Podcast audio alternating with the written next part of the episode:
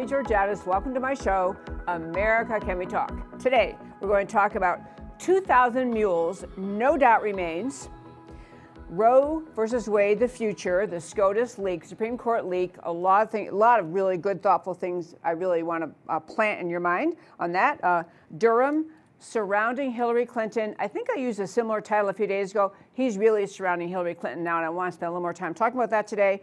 And finally, billions to Ukraine and the disinformation war. And of course, I'll tell you why these stories matter to you. Stay tuned. On America Can We Talk, I talk about election integrity, border security, healthcare freedom, race relations, energy and tax policy, education policy, free speech and assembly, freedom of religion, and all other issues that touch on the God given right of every American to life, liberty, and the pursuit of their version of happiness. Stay tuned.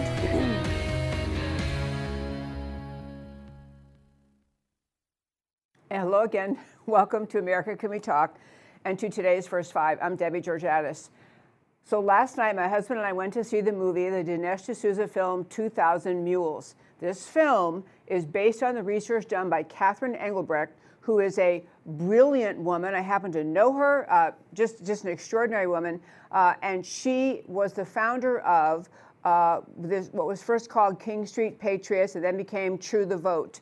She was the founder of that organization, and she went through a lot of struggles with her organization, kind of the tea, the tea Party era when the federal government really, really cracked down on her and her husband and their businesses. I mean, they, the federal government, when they were done scorched earth attacking her and her organization, it was a really hard time.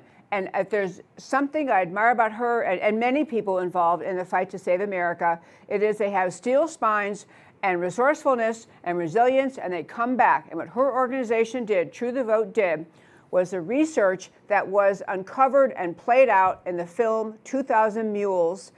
I am saying Mules, M U L E S, and it was extraordinary. It was an extraordinary film. We watched it last night uh, in, a, in a theater. I think I mentioned to you that I was a little bit concerned that the um, tactic leftists have used sometimes is to buy out a theater when there's a film they don't want anyone to see, so everyone thinks it's sold out, and then they go to buy a ticket and they can't get one. I was concerned about that because this film, 2000 Mules, has a very limited release Monday, yesterday, and Wednesday tomorrow. I mean, it'll be more places, but that was the first release. And as soon as it was announced in theaters all over Dallas, uh, the moment you'd hear about it, you'd get online and get a ticket, and they were all gone. But good news was we got to the theater last night and it was packed. These were actual people sitting there loving the film. In fact, it was so packed that we had to sit in one of those really, really close uh, seats in the front, so we got a really good view. I cannot urge you strongly enough to see this film. And among the many reasons I cannot urge you strongly enough to see this film is that you're not listening to anyone guessing, uh, hypothecating, accusing, making up stuff you're watching the work her organization did in actually filming the conduct of these people they call mules. A mule was a play on the word that's often used at the southern border when mules are the people who, you know, mules are pack animals. They can take a lot of uh, heavy load and, and walk. And so mules at the southern border are people who are smuggling drugs over or human trafficking or, or some other contraband. Uh, that's a mule. And so this is talking about mules, is designating the 2,000 mules, which is a tip of the iceberg number, but the 2,000 mules her organization uncovered who engaged in a massive, massive election fraud. Massive election fraud. They literally, and they do the math in this film on the screen.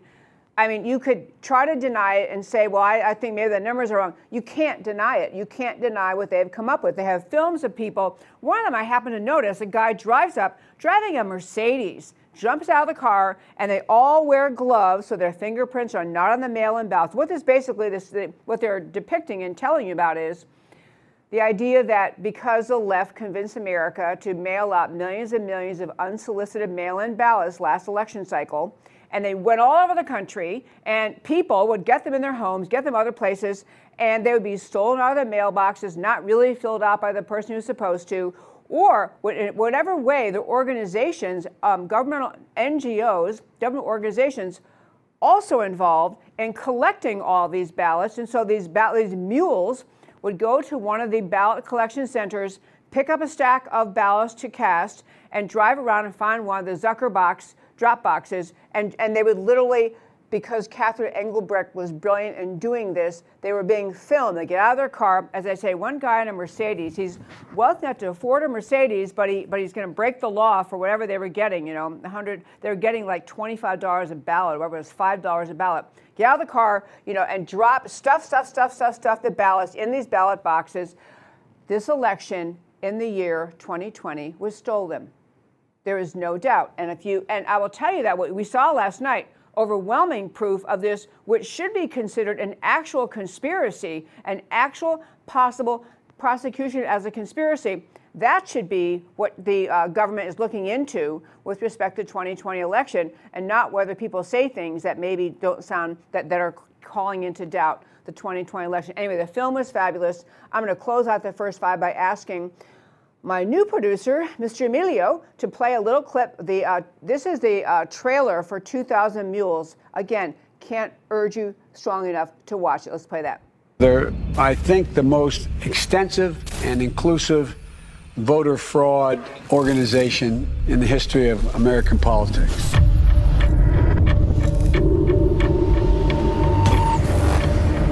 Let me say it again. The 2020 election was the most secure election in American history. Let me begin by asking a very simple question. Do we know the truth about what really happened in the 2020 election? I think millions of Americans know something went wrong, and they have little pieces, and no one's really put it together. I'm agnostic on this question, and I, I am awaiting more information. If I believed the president were a Nazi, I might steal an election. Bold accusations require bold evidence, and they haven't seen it. We have been working on something big. Show me the money. Can we meet? I've been working with Greg Phillips. He has a deep background so in actually, election intelligence. That's Catherine Engelbrecht. I, I, probably I did I just asked um, Emilio to get a hold of this clip. I realize it's a longer clip. This is the longer version. I probably shouldn't play the whole thing cannot urge you strongly enough. It is really is not the kind of thing you that takes too long, is drawn out. You're, you're at the edge of your seat, realizing this is what somebody or many somebodies did to America. Let me say this one last thing, wrapping up the first five. This isn't even the worst part of what those who stole the 2020 election did. I mentioned to you I was in a, I was a speaker on this past Saturday at a wonderful program that we, was called Election Transparency. And there, there was evidence presented of the massive, unseen electronic election fraud, uh, irrefutable. And so you have these mule types who went to all of these, the, the big swing states, worked in the dark of the night, picking up stolen or pilfered or invalid mail in ballots, picked them up from the headquarters they're supposed to go to, drove around town, dropped them in these ballot boxes overnight always taking their gloves off afterwards, so they left no fingerprints on the on the ballots, and they dropped the gloves off and in the trash. And that wasn't even the worst part of it. There, on top of all of that, there was so much more fraud that was done electronically. And so here we are, and I'm going to tell you, folks, how astonishing it is to think about this fact. I do a lot of research to do this show. I read a lot, and, and I, you know, I read sources that aren't friendly to conservatives because you want to know what they're thinking. I am telling you that in the sources you read still today, I, am talking about all, obviously, the usual left wing culprits, Washington Post, New York Times, et cetera, but major, major, major news outlets in every story in which any aspect of election integrity is discussed, very near the beginning of the story, somewhere they say, well, in the uh, now disproven, debunked conspiracy theory, far right conspiracy theory. That's how they describe election fraud. And they continue to do that. Now, I don't know if these outlets are going to send someone to watch this movie, but if you think, if they think there can't put their arms around or can't understand the electronic election fraud because it's maybe takes a little bit of cyber wisdom, you watch this movie, you cannot leave this movie and think, well, that's probably not true. There's no doubt it's on film. So here we sit we are now in early May, of 2022, we are literally living under an administration that did not win. There's another word for that. It's like we're occupied by an administration, a government that is going out of their way to harm America. And that's on my next segment. We're going to hit on this, but out of the way to harm America. And we're living under that. And, and now millions of Americans know that this administration did not win the election. So the question is what do the American people do? Do we have the bravery? I mean, as I started out by telling you in the first five, Catherine Engelbrecht should get, I, I mean, she should be in a museum someday or in history books. Someone who stood up bravely, and I'm telling you, she got mocked, ridiculed, etc., and she stood up. We need millions more to be Catherine Engelbrecht's, to be Dinesh D'Souza's, stand up and insist on election fraud being exposed and end all of the methods by which you can possibly commit this, this scope and, and fraud. Demand prosecution of everyone you can find who is involved in it and make a, make a way forward for America to get back to being America that is truly governed, is truly ruled with the consent of the governed because the people have fair elections. More on this later, but for now, that, my very fine friends, is today's first five. One more thing about Catherine Engelbrecht. I, I just love that lady. Uh, one thing she um, talked about, uh, and she did an interview, I think on Bannon or something. Uh, she was talking about the idea um, that they had this evidence. She, her organization, had this evidence, and just as one example. They, eh, because I want to make clear, this is not a partisan thing. I mean, Biden didn't win, and Trump did, and, and that's what happened in, in 2020. But she, Kathy Engelbrecht, brought her evidence, and this is not like a, a hint or maybe I think this happened. This is proof, video proof, showing them what happened to both Georgia Governor Kemp, with an R by his name, Republican, and Secretary of State Raffensperger and she showed them what happened. She showed them, look what's happening. And they, she says in this interview with Bannon that they, the Georgia, both the governor and the Secretary of State, covered up the evidence of voter fraud. She brought it to them. She showed it to them. She showed them the geospatial phone, cell phone data, the video surveillance to capture illegal the illegal ballot harvesting. She showed it to them. She talked about them. Um, she brought it to the uh, Georgia Bureau of Investigation. And as she says, they spent the next seven months covering it up. And I want you to understand how significant this is. This is not a partisan issue. If you are a die-hard Democrat and you'd like Biden to be president for the rest of your life, you still should want to fix this issue. Because if whoever orchestrated all of this last time and gets away with it, which apparently so far they are, then who you know the other side can do it to you. The whoever has control who's ever willing to cheat willing to lie willing to engage in this kind of massive conspiracy either side can do it. And we the american people we're the only ones who can fix it the only ones who can expose it. I did link to an article i think i linked to it say on our website americacanwetalk.org uh, this is an article of catherine engelbrecht talking about what she did um, in, in exposing this to governor kemp uh, and Secretary of State Raffensperger. She's even saying now that what those two are doing, um, you know, they, are all of a sudden, oh yeah, we're really into, we're really investigating. She's saying no, it's a half-hearted afterthought because they're being forced to admit there's a problem and they want to do a pretend investigation. She's not yet convinced they're doing anything serious. Okay, I wanted to wrap that up because this is profoundly important. This this 2,000 Mules um, film.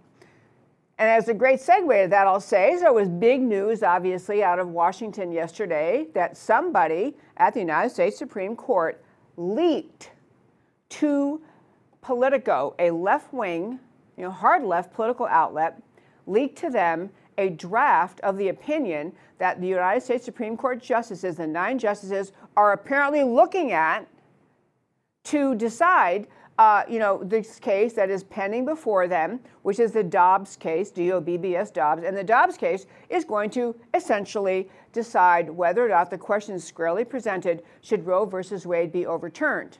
So there's a draft opinion floating around, and I want to tell you something tied back to our first subject. The draft opinion is dated in February.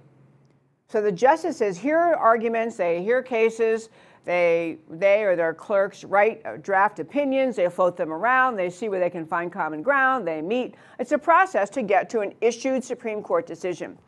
So, what was leaked out of the Supreme Court by somebody. There's wide suspicion someone on Sotomayor's candidate, uh, um, office, uh, clerk in her office. Uh, she would be one who would want Roe versus Wade to stay in place. But in any case, uh, apparently, uh, or allegations are there's a clerk in her office who had some friend at Politico, and she uh, re- released this this draft opinion. And so, fortunately, at least today, uh, Chief Justice uh, Roberts did uh, announce that number one, yes, it's a legitimate draft, but you know this is outrageous, unacceptable. We're launching an investigation, and this interferes with the court uh, doing its job as a, the court is supposed to do when you have um, the leaked opinions going out as this did. This is unprecedented. Actually, I think I read somewhere there was some of the time it happened once. But I just want to hit a couple things about Roe versus Wade and kind of the broader picture where we are in America. So the day after a film, 2000 Mules, dispositively, I mean, it is disposes of the issue, massive election fraud occurred in 2020. The day after, when you think many headlines might be talking about that, all the headlines are focused now on this Supreme Court brief. So, suspicious timing when it was released, my first point. Second point is, my first reaction was, you know, this is probably some really liberal clerk for one of the Supreme Court justices who is just outraged that they might overturn Roe versus Wade, which is obviously the opinion that found that there was a constitutional right to an abortion, that therefore states couldn't limit abortion. So, back to so this that was my first suspicion. Okay, so some clerk just is trying to stir up trouble, maybe get a little protest going, maybe put pressure on some of the extremely wobbly justices who hardly ever, even though they're considered to be they were appointed by Republicans and are considered to be more conservative and people who are more consistently willing to follow the Constitution. Maybe that this, this release of this draft opinion was just designed to push them, uh, to make them afraid to stand up and reverse, and reverse Roe versus Wade. I mean, these justices are human beings, and at least a couple of them, Amy Coney Barrett and Kavanaugh, went through horrific confirmation hearings with the loopy left just out of their minds trying to attack them. So that was my first suspicion. Okay, just some some some uh, clerk trying to put pressure on the wobbly uh, conservative justices. But actually, there's a lot deeper deeper concerns um, about why this would have been done, and it kind of ties into something I want to remind you about again, because we'll get more into this in the rest of the show.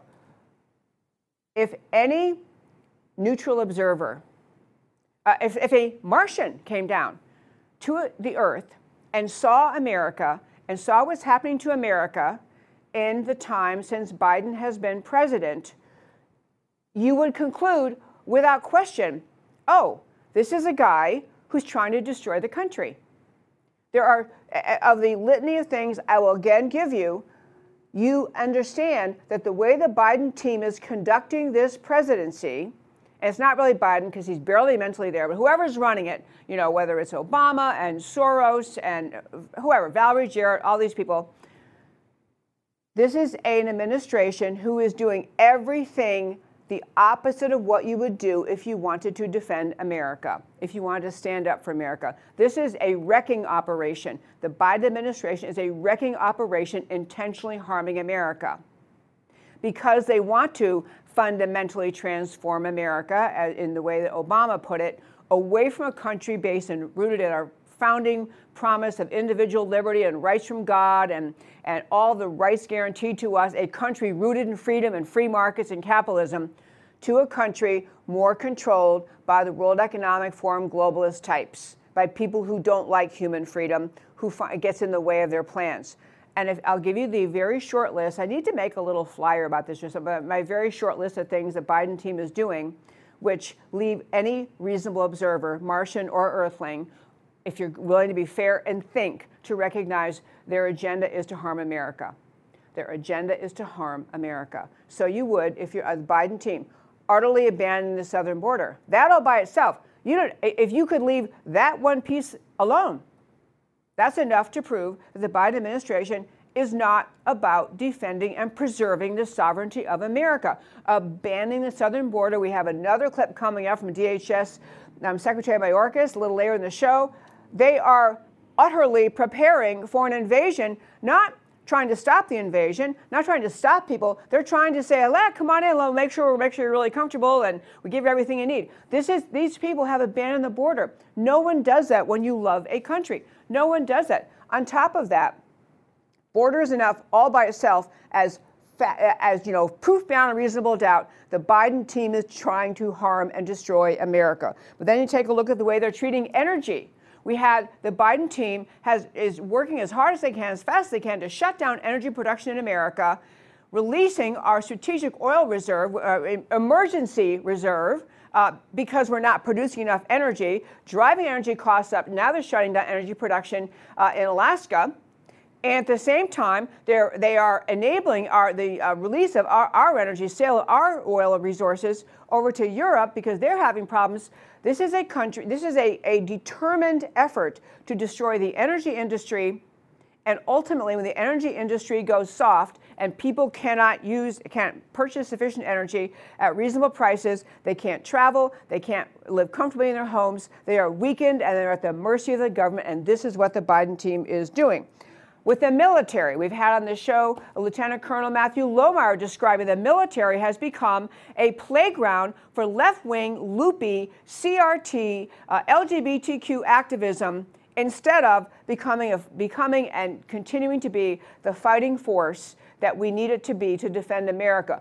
Utter evisceration and, and emasculation of America's military. You have COVID what goes on with COVID has, from the time the Biden uh, team took office, just utterly destroying the, uh, the heartland jobs, freedom that what they tried to do, they're still trying to do if they could get away with it. Vaccine passports, they're now talking about smart passes. It's destroying America's freedom. It destroyed uh, thousands and thousands of businesses through the unnecessary shutdowns, the mandating of COVID uh, vaccinations for people who don't want them, the attempt to threaten, and, and at the federal level, uh, threatening federal employees, you have to get a vaccine that you don't want, has a terrible track record. These are not things you do when you're the president and you love America and you love freedom and you respect the right of the people of America to live in freedom.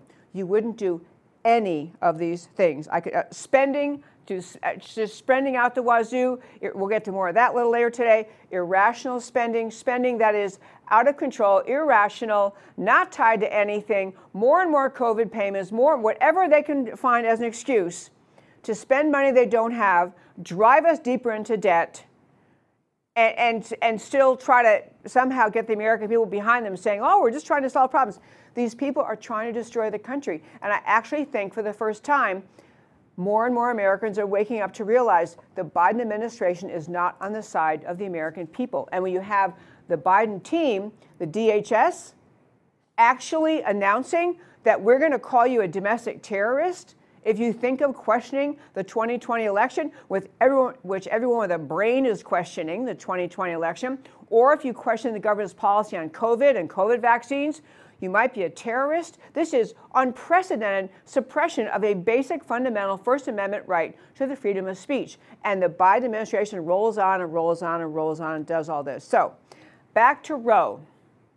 The idea of having yet another disrupting event in America. So you saw right away uh, the Roe versus Wade, the draft decision, the Dobbs case that, that is appearing, that have a majority appears uh, to overturn Roe versus Wade, uh, was floated around. And, and within hours, they had to put barricades up around the Supreme Court. They had protesters there.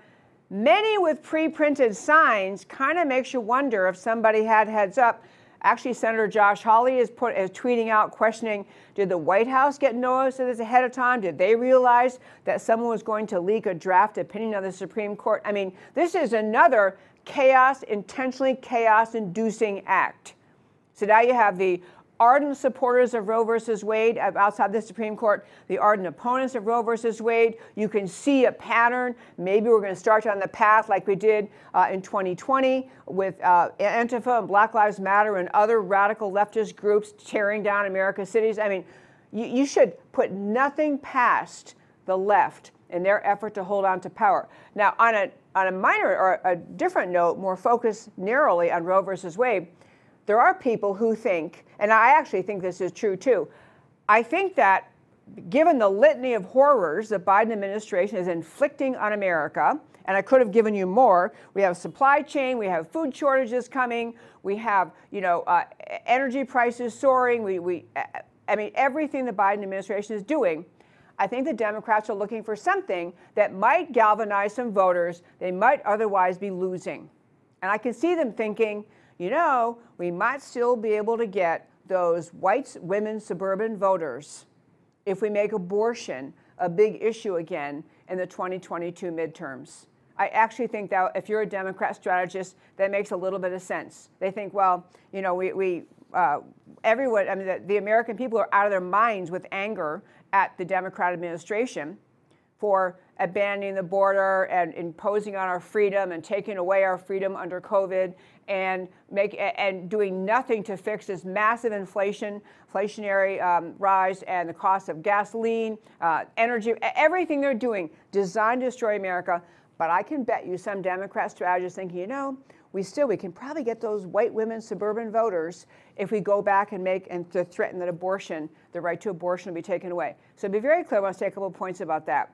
I think that polling has shifted in terms of how strongly the women's vote would just be driven exclusively by the, the abortion issue. I think there was there, there were times when it seemed to have galvanized a very significant maybe plurality of the uh, women voters, but I think several things have changed since then, and I, I think it's a wrong gamble on their part. But I do think I do think Nothing the left does, nothing they do is accidental, is coincidental. They're always on a mission. They always have a plan. They always have an agenda. The release of this opinion, uh, this draft opinion at this time, is designed to do something political, create chaos, Sure, Democrats benefit from chaos, uh, cause concern about the 2022 elections. Maybe people will get behind them. But I want to share a couple of data points that are really pretty interesting um, about abortion um, that I think the Democrats may have misread the situation.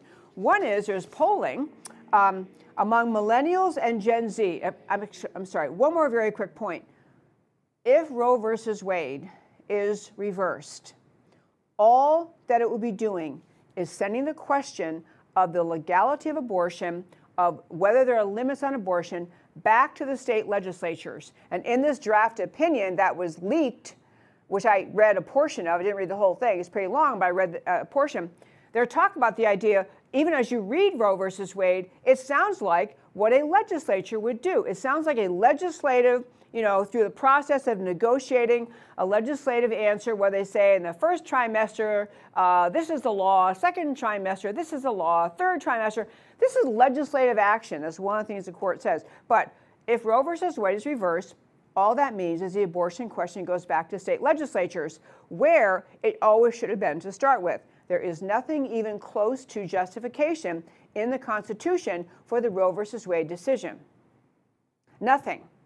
It was just one of those issues the left wanted to get done, and they recognized they just, if you could get the Supreme Court to rule that way, you kind of circumvent the whole effort of the left to convince legislatures in all the states to do this. So it was a it was a legislative decision, did, had no place in the Supreme Court, and that all that would mean go back to the states. But here's an interesting polling very quickly: millennials and Gen Z a polling shows that there a majority of them, eight in 10, eight in 10 of millennials and Gen Z say they'd rather have the abortion decision be resolved in the state legislatures.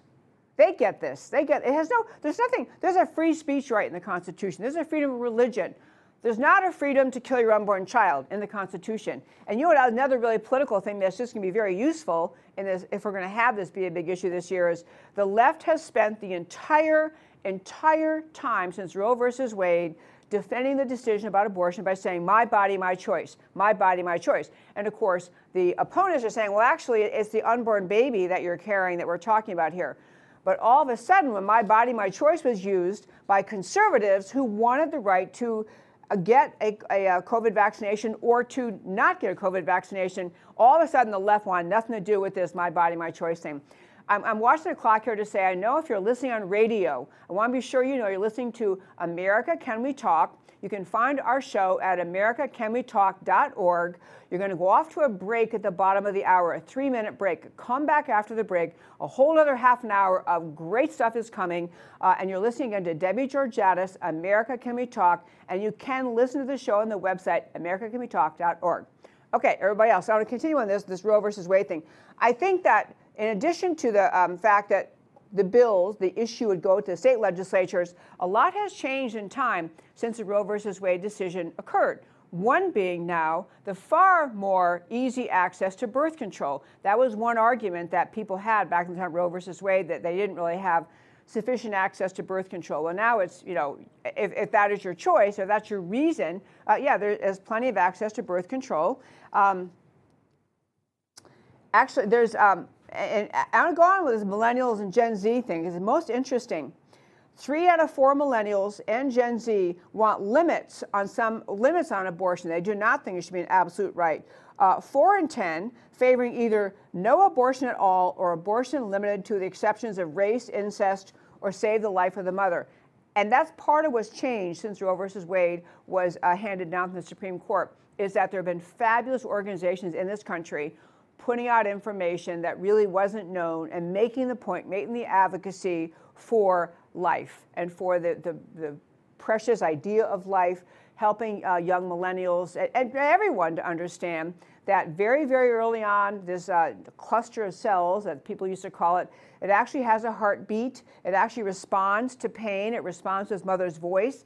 I mean, the, the research now known about babies and how quickly they developed in, in the mother's womb has caused more people to recognize abortion is a harder question that shouldn't be just subject to the Supreme Court broad sweep. And, and you know, something else about the Supreme Court thing, I'm going to get on my next topic, I swear, but something else about this whole Roe versus Wade thing, it really warrants consideration.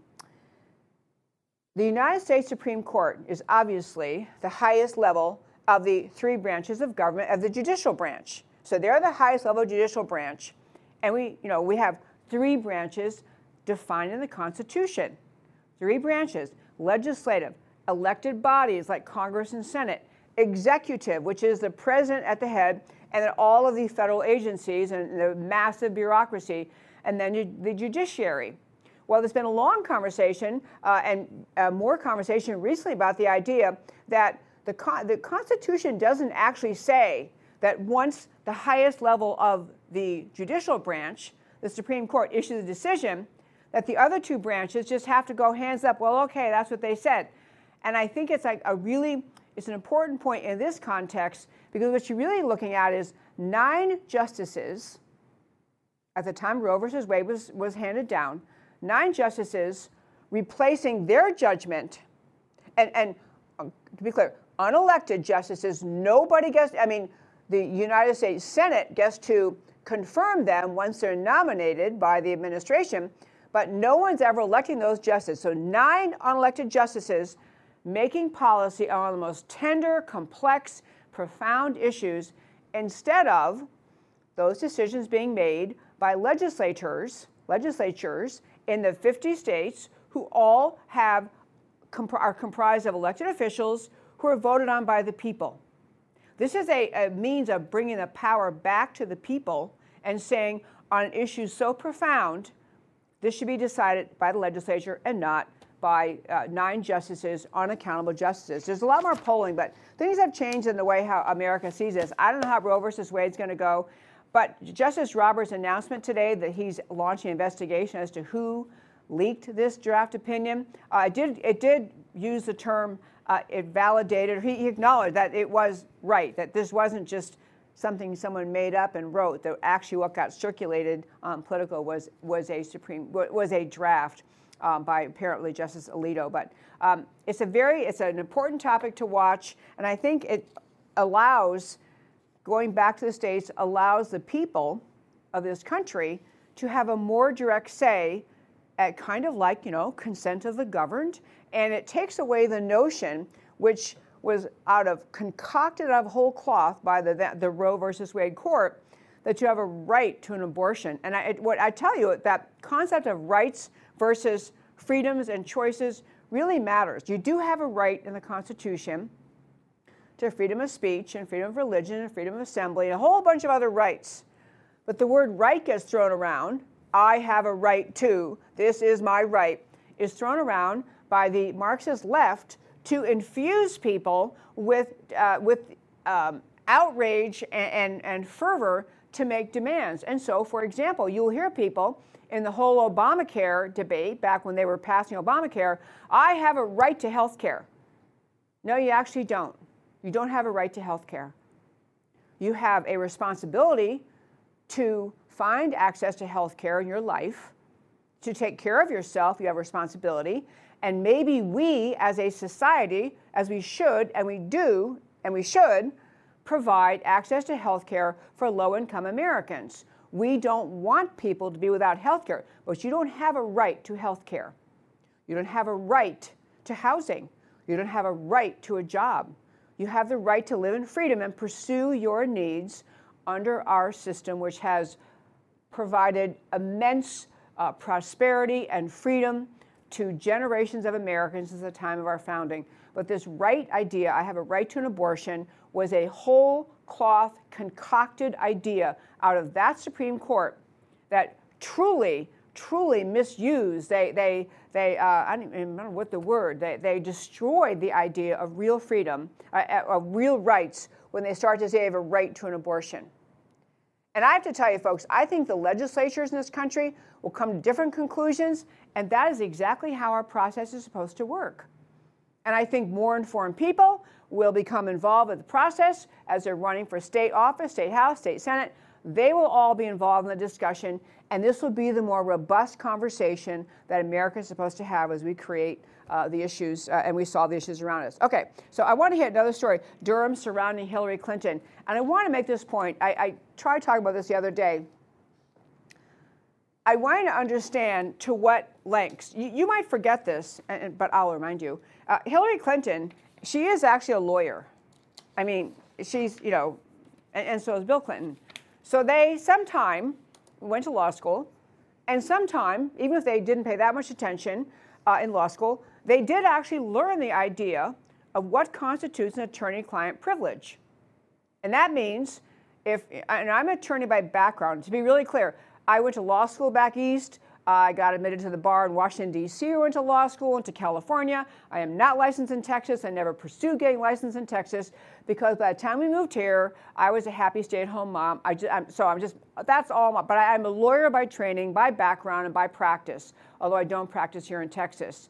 So back to Hillary and Bill. They know, and every lawyer understands, the attorney client privilege attaches to communications between the attorney and the client. That's what the privilege is. And the privilege means that, and, and, it's a very good reason that it is there because it is what, when you go to your attorney and you need to tell him or her, you know, I have this huge legal problem, I have a criminal charge against me, I have a civil uh, litigation, I, I want to file, or I'm being sued you need to be able to open up to your attorney entirely, completely, and with total confidence. That's the reason for the privilege, that you don't go to your attorney thinking, well, I better not tell him blah, blah, blah, because he might repeat it. And that it is a sacred, sacred thing. Attorney client privilege matters. It makes our justice system work. It's vital in our justice system but it doesn't attach. It goes away when, for example, if you send out, if, if your attorney writes back to you and says, hey, you know, uh, blah, blah, blah, here's my opinion, if they put it in writing, and you forward that to somebody else, or you have a meeting with your attorney and you have seven other people in the room who are not clients or not you. I mean, it's, it's a very narrow, specific privilege, attorney and client. So, okay, so I want to lay that groundwork to say what Hillary Clinton tried to do in this uh, stunt uh, with respect to asserting attorney client privilege has to do with her work when she was running for president, and she, Hillary Clinton, and the DNC involved also, they, I'm just going to, what I want to get at is she, Hillary Clinton, cooked up the entire Trump Russia collusion hoax, cooked it up out of whole cloth. This is, this is a fact. Everyone understands this now. So Hillary Clinton gets Christopher Steele and Michael Sussmann, the two of them, they approach the FBI in September 2016 with dirt. They have infused, uh, they have basically, they're trying to cook up the Russia collusion probe. So at the same time, this Fusion GPS executive, Fusion GPS being not a law firm, but a smear campaign company. It's really what they do. They smear people. I mean, people go to them and hire them so they can smear people. So, and that's what she was trying to do, find something on Donald Trump. So Hillary hires Fusion, and then so uh, Christopher Steele, Michael Sussmann approach the FBI. They say, "Oh, we have this amazing stuff. This from the Trump-Russia collusion uh, probe, which they themselves have cooked up." So a little later, the, a Fusion GPS executive writes to reporters at the New York Times and says, "Hey, gents, gents, good to see you yesterday. Sound like you might be interested in some of the attached Russia attached Russia-related material. These are internal, open source research, research drafts as agreed. Please treat this as background, not for attribution. As, as you'll see, it's all easily replicated anyway. This little missive, it goes on to say, um, invitation, and what he's trying to get them to do, these, this Hillary campaign people, trying to get New York Times to further smear Trump. So they also say, um, he goes on to say, I can also send you a, a, you know, name deleted, Toronto memo, once I dig it out. Um, I believe you guys have done that. I'll leave it to distribute internally, blah, blah, blah. This mess- missive, this letter, is including everything that now Sussmann, being prosecuted, is trying to assert the attorney client privilege over. Stuff he sent, or his team sent, to the New York Times. And so, you know, Hillary Clinton she said, you know, having none of it. I mean, she's what's happened was Hillary is now very worried because, I mean, you know, because listen to my show, informed people know, but the world's going to see more and more clearly how completely corrupt she is. So when the this special prosecutor Durham put in place by Bill Barr to try to get to the roots, how did this entire entire hoax of a Trump Russia collusion. How to get started? What the heck happened here? This is why Barr appointed Durham to figure out. I mean, everyone finally figures out because you have Mueller telling the entire world after two and a half years of investigation hey, nothing to it. There's absolutely no evidence of Trump Russia collusion. So Barr appointed Durham says, you know, can you figure out how this happened? So Durham, um, he's actually talking about wanting to uh, reject the Clinton campaign's uh, claim that the Steele dossier and other research should be shielded from public view at an upcoming trial because it's covered by attorney client privilege. I, I mean, all, I'm telling you, I, I could go on and on. I just want to make the point she knows, Bill Clinton knows, Sussmann knows, everyone involved understands there's no privilege. There's no attorney client privilege attached. But how Hillary is used to functioning in America, Hillary is functions at all times above the law. She always has. When she was running in 2016, I used to regale you with all of the incredible, incredible litany of conduct she's engaged in, anyone else would be prosecuted for, and she walks away. She walks away. In fact, that's where uh, when she was there in the White House when uh, Bill Clinton was still there, was it was a president, and she was around, and they had a um, they had one of the many scandals that came up during his presidency, and the movement that they created at that time was MoveOn.org. And that was the mantra that her team used. Whatever, they would have an incredible corrupt, corruption uncovered one day in the news, and the next day, the messaging for the media was, oh my gosh, can you please move on? That's where MoveOn.org came from.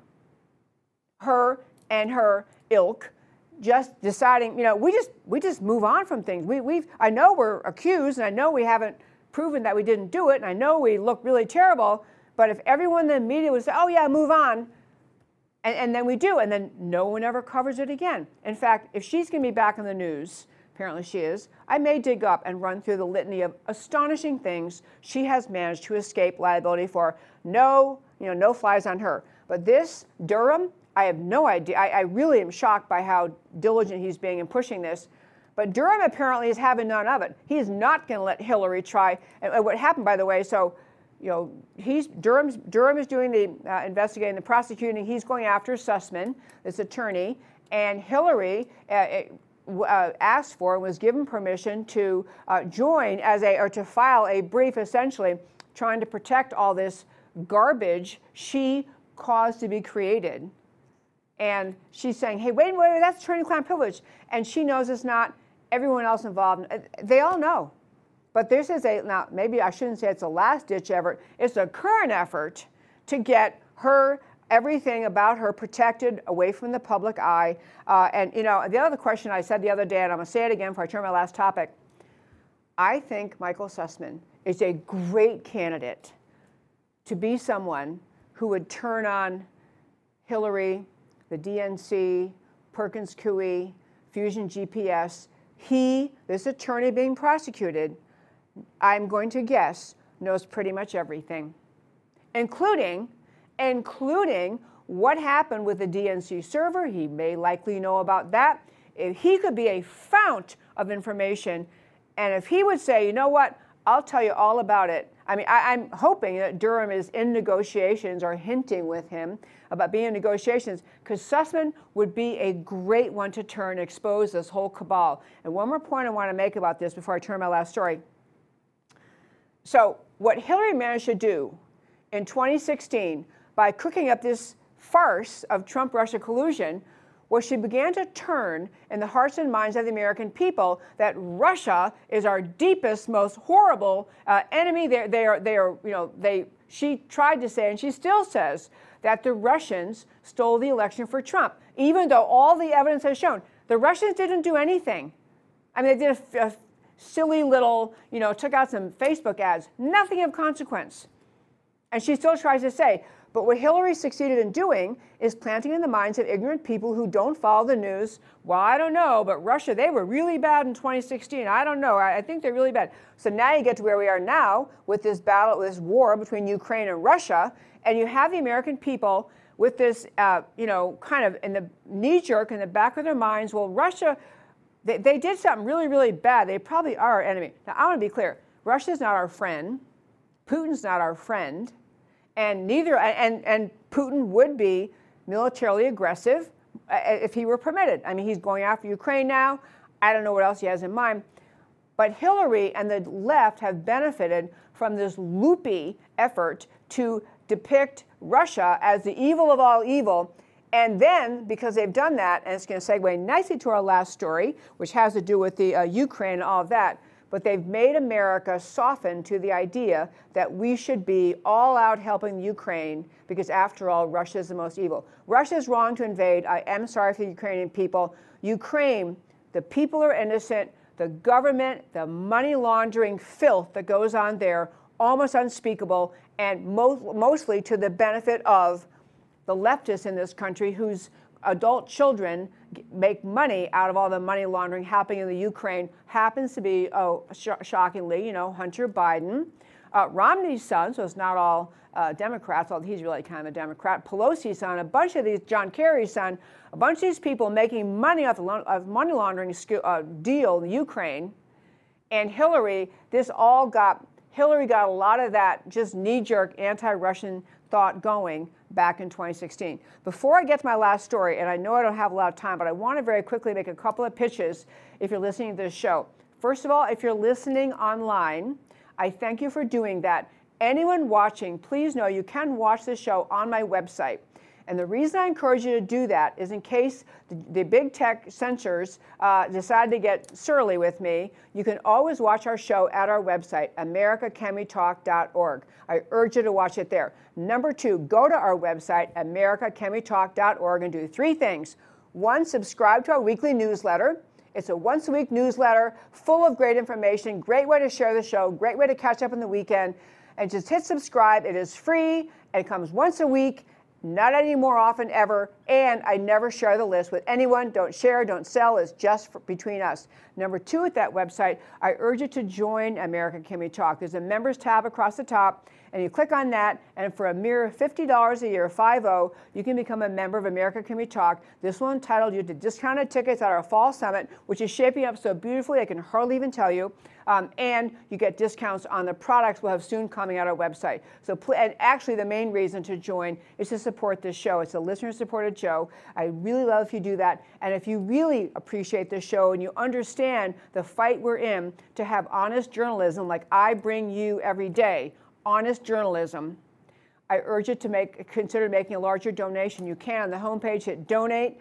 This show is a listener uh, supported show, a listener supported show. It's people listening, sending in, saying, th- and thanking, uh, really thanking me, but thanking the whole team here for making this show possible. So I urge you to do all that. Two last things you want to support this show. Uh, one has to do with a product that I can wholeheartedly recommend. There's a beverage I drink every morning. I learned about this from my doctor friend when I called him after my husband and I had had the flu, we were both kind of wiped out and just said, you know, we were feeling better. We don't have our energy back.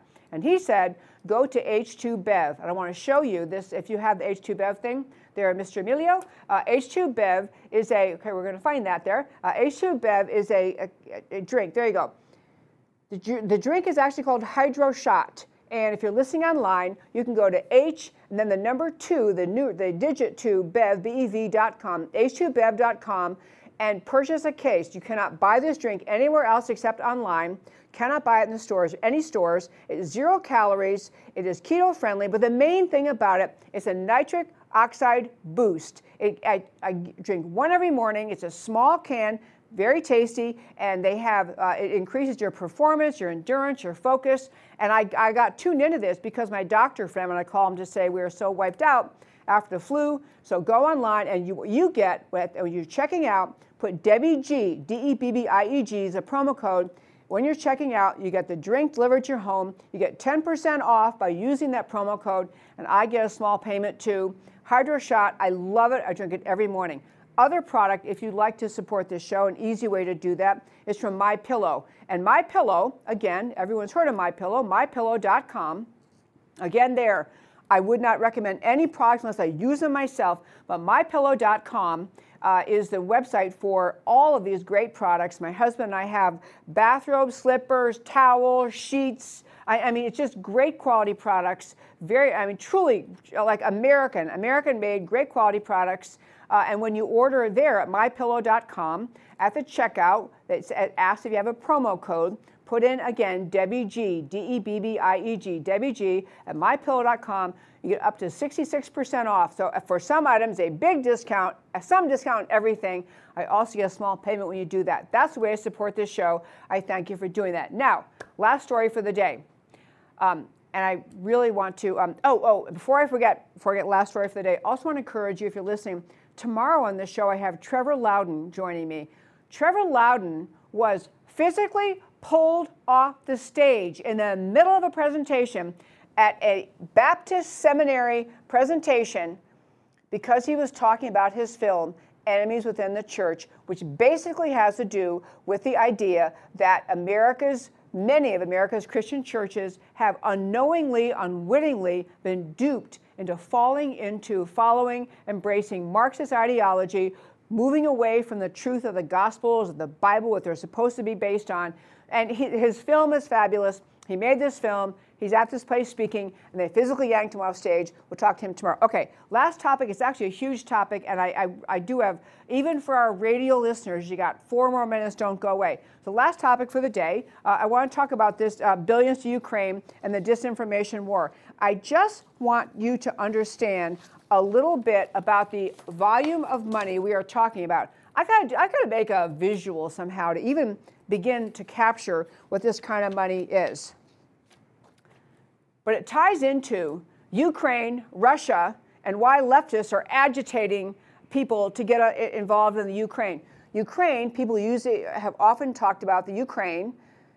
The innocent people being attacked by Russians are not responsible for this. We're talking about a wide swath of Ukrainian people, though, who are in government, in these NGOs, in these businesses, all wrapped up financially with the government. So, in the Ukraine, Biden has now asked, you know, he gets pictures of what is occurring in the Ukraine, which is horrible with the Russians attacking. And so, because we see those images, he said, oh, yes, we have to help Ukrainians. So, Biden now has, he is seeking a Ukraine package of 33 billion. 33 B as in boy billion for the Ukraine. And you can imagine he gets people on board. They, they see, well, look at these terrible images. We have to help. Understand how the money is designated in there. This is why we have such a problem with money laundering in the Ukraine. This is why you have all these leftists on fire to get into the Ukraine, defend them against Russia. It is because they're protecting their little money laundering. Uh, just uh, it's not little, it's a massive money laundering operation that has benefited millions of people. The money is not going to the Ukrainian people. Do not be duped. So he's trying to get uh, 33 billion. I want to explain 8.8 billion of that 33. 8.8 billion, B as in boy, billion. You realize 1 billion is a thousand millions. I mean, I, I, can't do math in my head, I, uh, but I will do this another time to stress to you how enormous these numbers are. People don't even comprehend them. The members of Congress don't even comprehend them. So here's the deal 8.8 billion goes to the Department of States.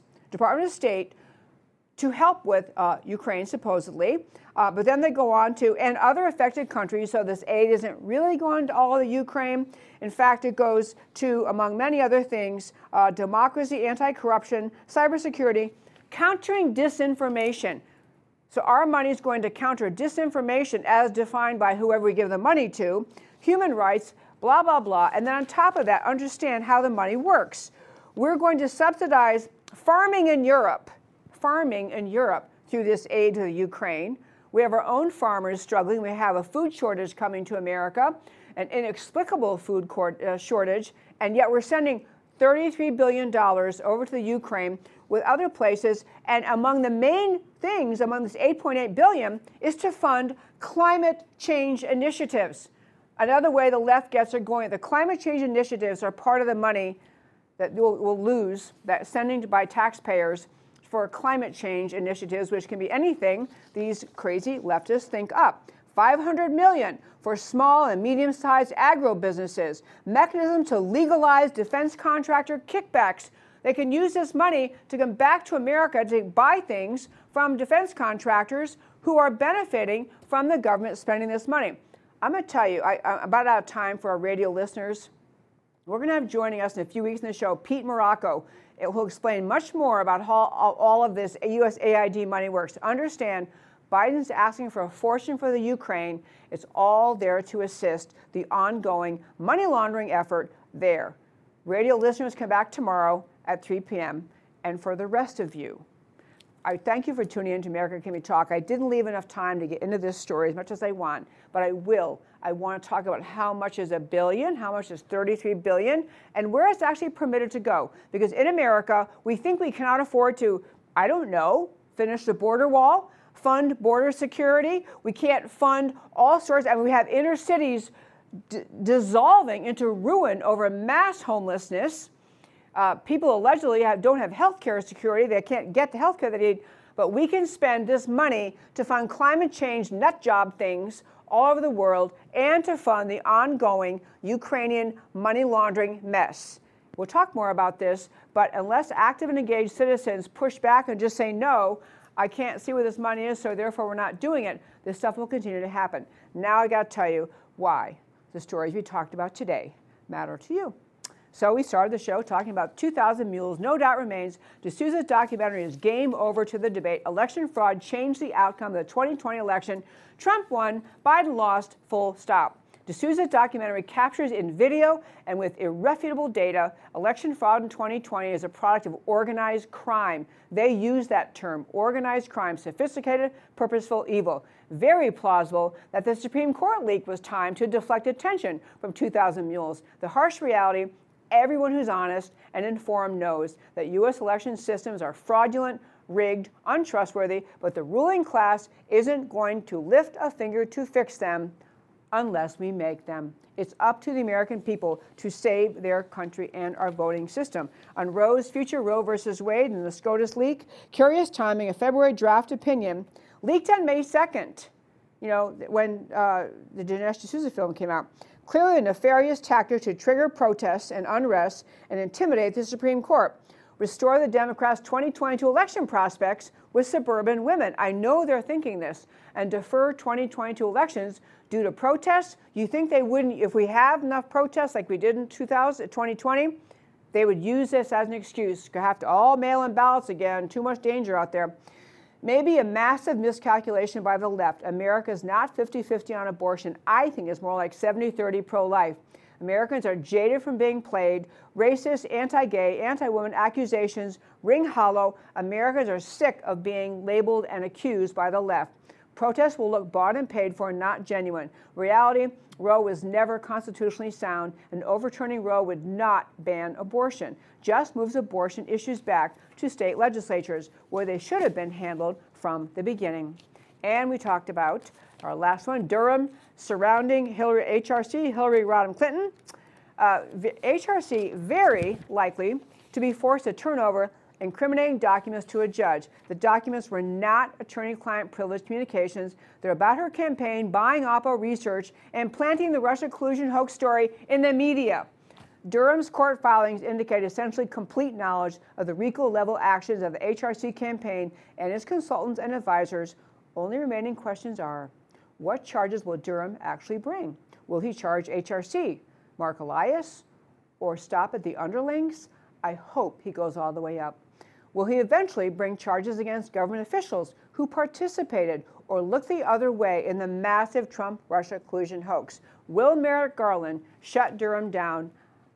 You know, I think he'd like to. I think he won't dare, but that is a huge question. The left knows how explosive Durham's actions could be. Expect more distractions. And finally, on billions to Ukraine and the disinformation war. The Ukraine is not separate and distinct from the shutdown of the U.S. energy sector, depletion of strategic petroleum reserves, depletion of the U.S. military through vaccine mandates and emasculation of the entire um, military, destruction of the U.S. middle class through COVID policy, open, overrun border, spending at funny money levels, runaway inflation, supply chain problems, food shortages, CRT and trans indoctrination, vaccine safe and effective fraud. Everything the Biden administration is doing is against the interests of the American people. A deeply cynical, jaundiced eye is warranted on every aspect of Ukraine support. And one more point on the Ukraine. If George Soros and Hillary Clinton and Barack Obama are all on the side of pushing America to support Ukraine more and more strongly, I'm against it. Because when those kind of people, those anti American Marxists, are on the side of pushing something, right thinking Americans need to be on the other side. My friends, my name is Debbie Georgatos. This is America Can We Talk. Thank you so very much for tuning in every Monday through Thursday at 3 p.m. Central Time to America Can We Talk, where I always talk truth about America because America matters. And I'll talk to you next time.